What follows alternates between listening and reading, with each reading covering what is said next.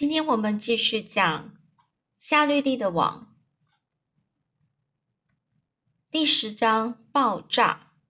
一天天过去了，那只蜘蛛它一天天的等待，头朝下，希望能想到一个好法子。时间一分一秒的消逝，它只是静静的坐在那里，陷入沉思。夏绿蒂答应过韦伯要救韦伯的性命。夏绿蒂也坚决心的要信守这个承诺。那夏绿蒂呢？她其实是很有耐性。从经验里得知，只要嗯，夏绿蒂等待的够久，那个苍蝇呢，自然就会上钩。同样的呢，夏绿蒂多想想韦伯这个问题，总会有一个办法的。终于，七月中旬的某一个早上，找到解决方法了。夏绿蒂就自言自语的说：“啊，多完多完美又简单啊！救韦伯的方法就是甩耍耍耍赛克曼先生。我能戏弄一只虫，我就可以骗骗人类。人可没有虫虫那么聪明啊！”就在这时候，韦伯他走进了他的院子里，就韦伯就开始问了：“夏绿蒂，你在想什么啊？”夏绿蒂说：“我只是在想，人是不是很容易上当？上当的，上当是什么意思呢？”夏绿蒂就说：“是很容易被骗的意思。”韦伯回答：“他躺在篱笆的阴影下，很快的就睡着了。”他说：“那真是太好了。”接着他就睡着了。但是呢，那只蜘蛛呢？它仍然是醒着的。他充满怜爱的眼神看着韦伯，想着韦伯的未来。夏天已经过了一半，他知道夏绿蒂知道时间不多了。这个早上呢，当韦伯还在睡觉时，艾弗瑞在塞克曼先生的前院那边走来走去，后面跟着芬儿。艾弗瑞抓了一只很活的青蛙在他手上。芬儿头上戴了一个雏雏菊做成的花环，孩子们就跑进了厨房。塞克曼太太说：“来来来，吃点蓝莓派吧。”艾弗瑞边说边把青蛙放在琉璃台上，然后伸手去拿蓝莓派。他说着：“来来来，看看看我的青蛙。”塞克曼太太说：“把那东西拿出去。”芬儿说。他发烧了，他快死了。我是指那个青蛙。艾弗瑞说：“他才没有诶，他还让我摸摸他的鼻子呢。”青蛙跳了起来，然后他跳到塞克曼太太的洗碗槽里，里面都是肥皂水。芬儿说：“你把派弄到身上了。”伊丽丝阿姨，我可以去鸡窝那边看看鸡蛋吗？接下来。塞克曼先生，塞克曼太说：“你们两个都出去，别打扰母鸡。”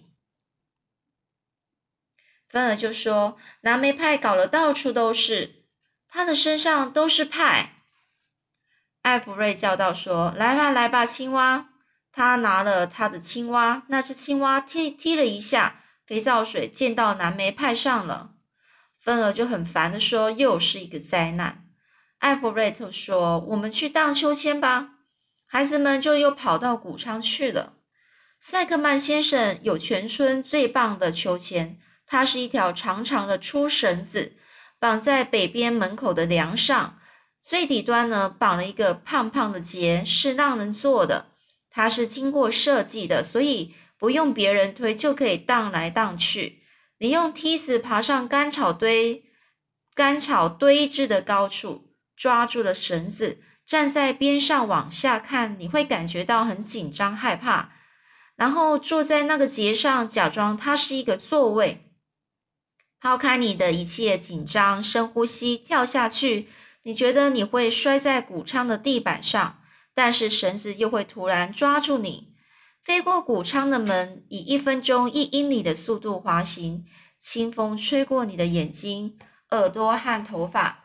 接着你会向空中飞去，抬头看看白云，再来绳子会转扭转，而你也会跟着扭转，然后你会快速下降、下降、下降，然后滑回滑回谷仓里，几乎可以再回到干草堆放的地方。接着呢，再滑出去，然后再进来，再出去，再进来。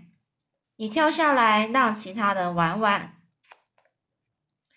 方圆几百里，母亲们都很担心赛克曼的秋千，他们害怕孩子会掉下去。但是呢，没有一个孩子摔下去过。其实，孩子们保护自己的能力超乎他们母亲所他他们自己的妈妈所能想象的。艾弗瑞把青蛙放在口袋里，爬到了干草堆放的地方。上次我荡秋千时，几乎又撞到了谷仓里的燕子。哎，他就囔囔的这样说着。芬儿就命令说：“把那只青蛙拿出来。”艾弗瑞坐到胖胖节上，跳了下来。他滑出门，带着青蛙和所有东西飞到空中，然后他又回到了谷仓。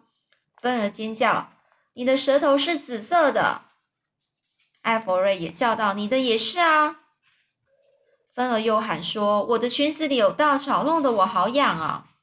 艾弗瑞就叫着。当他荡回去时，他又说：“那你就抓一抓啊！”芬儿就说：“换我了，跳下去。”然后艾弗瑞就唱着说：“芬儿长得显，长得显，长得显，就是那一种东西是有点皮肤病的感觉，所以很容易痒。”他哥哥就说：“芬儿，你好像长的那，你好像生长的那个奇怪的东西。”但是他是开玩笑的，他只是想嘲弄他。当艾弗瑞跳下来的时候呢，艾弗瑞把绳子丢给了他的妹妹，那芬儿就闭紧了眼睛往下跳。他感觉到一阵晕眩的下沉，绳子往往上飞。当他睁开眼睛时，他看到了蓝天白云。接着他又回到了谷仓里，他们轮流玩着玩着，玩了一个小时。当孩子们呢厌倦荡秋千的时候呢，他们跑到了牧场去采覆盆子吃。他们的舌头从紫色变成了红色。为什么紫色呢？因为他们刚刚是不是吃了蓝那个蓝莓派嘛？那现在他们现在是吃的覆盆子，是另外一种梅子梅梅的东西。那个梅是什么梅？什么梅？那种草莓啊。啊，蓝莓呀，然后它只是有点像那一种感觉的一个水果。芬儿吃到了一颗有怪味的覆盆子，里面有虫，有点倒胃口。倒胃口就是不好吃，觉得不好就不就想要吐出来的感觉。艾弗瑞呢，就找到一个空的糖果盒，他把他的那个青蛙放到里面去。那只青蛙好像因为荡了太久的秋千而感觉到太疲劳了。后来呢，孩子们呢都。慢慢的走到谷仓，然后他们两个也都累坏了，连走路的力气都没有。艾弗瑞就建议说：“来，我们做个树屋吧，我想和我青蛙住在树上。”芬儿就宣布说：“哎，我要去找韦伯了。”他们爬过了篱笆，懒洋洋的走向猪圈。韦伯听到了他们来了，急忙起床。艾弗瑞注意到了那个蜘蛛网，还有夏绿蒂。他说：“哎呀！”看看这个大蜘蛛，芬儿就命令道：“说你别弄它，你已经有一只青蛙了，这还不够吗？这是只很好的蜘蛛，诶，它将会是我的战利品。”艾弗瑞就这样说。然后接下来，他就拿着和呃糖果盒的盖子，然后他捡了一根树枝，继续说：“我要把那只蜘蛛弄到盒子里。”当韦伯看到时，他的心脏几乎快停下来了。如果小男孩成功的抓到夏绿蒂，那他这辈子可能就完了。芬儿就笑着说：“住手，艾弗瑞！”艾弗瑞的一只脚跨过猪圈，就在他要勾到夏绿蒂的时候，他失去了平衡，摇晃了一下，摔倒在韦伯的饲料槽上面。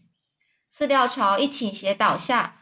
白鹅没有孵成的蛋就在下面。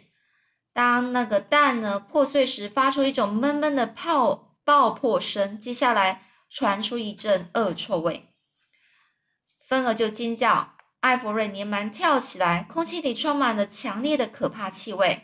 田普顿那时正在休息，他放弃了休息，快速跑到谷仓里。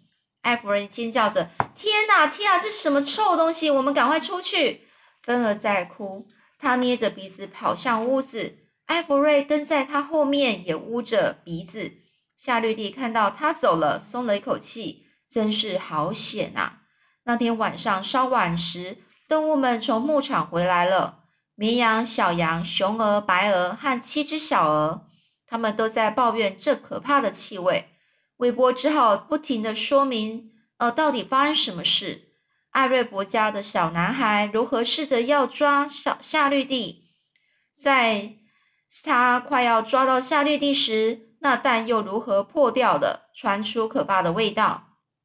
韦伯说。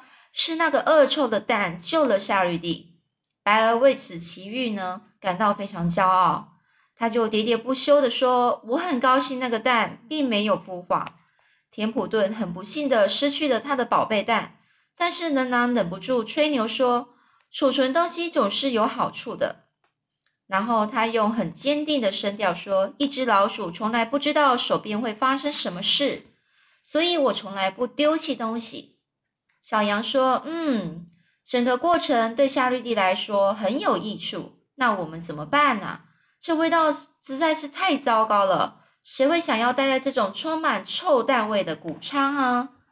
田普田普顿说：“别担心，你会习惯的。”当罗罗尔维带着桶子来要给韦伯送午餐时，他停下脚步，离猪圈隔着几步的距离。他闻了闻空气，脸色大变。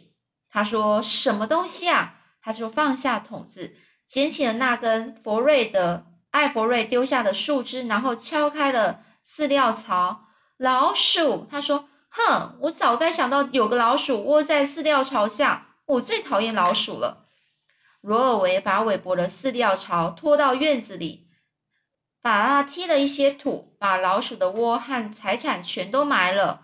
然后他抓起桶子。韦伯站在饲料槽里，饥饿的流着口水。罗尔维呢，倒倒下了他的午餐。韦伯一头一脸都是黏哒哒的馊水。韦伯哼了哼，吸了吸，吞了吞，发出了瑟瑟声。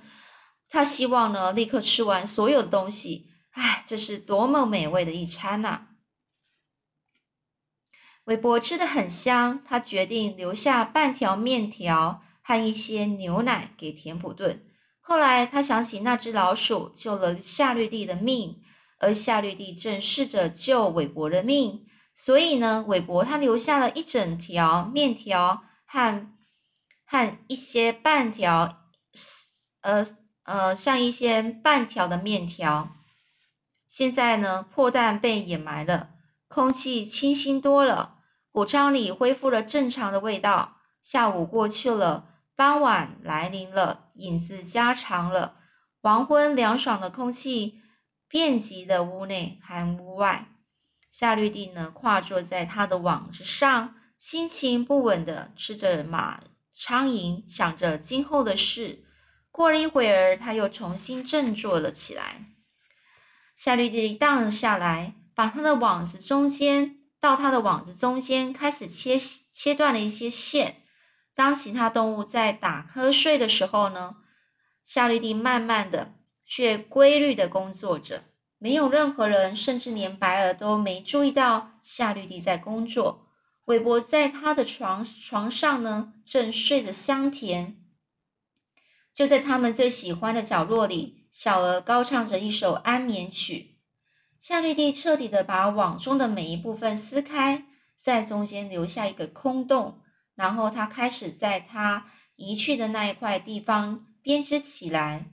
午夜时，当田普顿从垃圾场回来时，蜘蛛仍在工作着。好，就是今天哦。